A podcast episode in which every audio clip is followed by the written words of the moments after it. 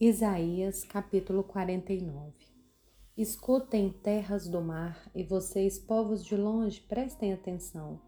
O Senhor me chamou desde o meu nascimento, desde o ventre de minha mãe fez menção do meu nome.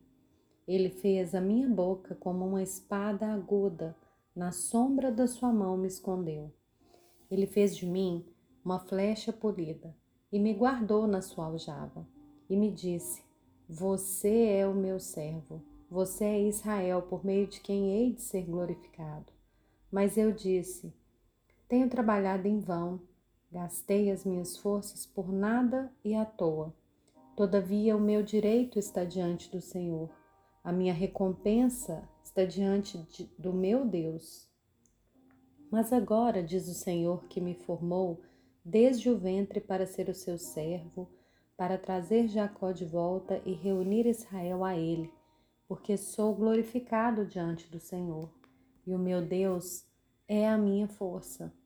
Sim, ele diz: Para você é muito pouco ser o meu servo, para restaurar as tribos de Jacó e trazer de volta o remanescente de Israel. Farei também com que você seja uma luz para os gentios, para que você seja a minha salvação até os confins da terra. O Senhor, o Redentor e Santo de Israel, diz ao que é desprezado, ao que é detestado pelas nações, ao servo dos dominadores.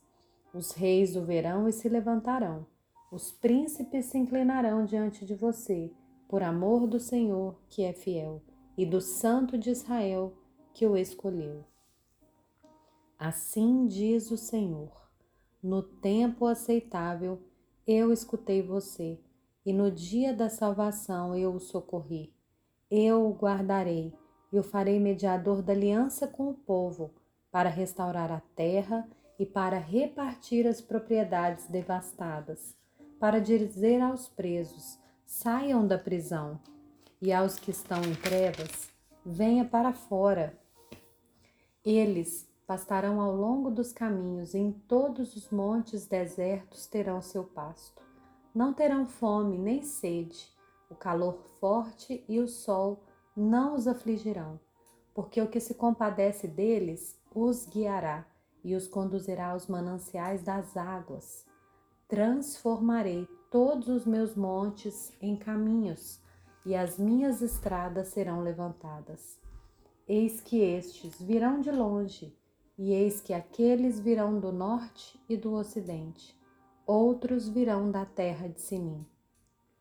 Alegrem-se, ó céus, exulte, ó terra, e vocês montes cantem de alegria, porque o Senhor consolou o seu povo e se compadece dos seus aflitos.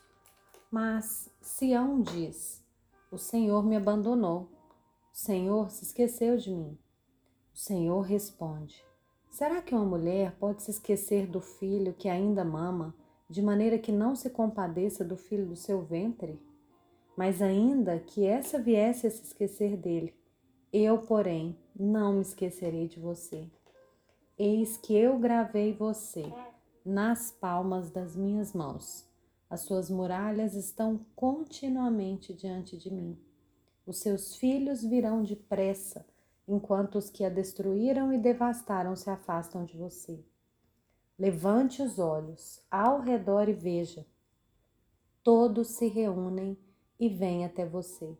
Tão certo como eu vivo, diz o Senhor, de todos eles você se vestirá como de um enfeite, e deles se cingirá como noiva, pois, quanto aos seus lugares desertos e devastados, e a sua terra destruída.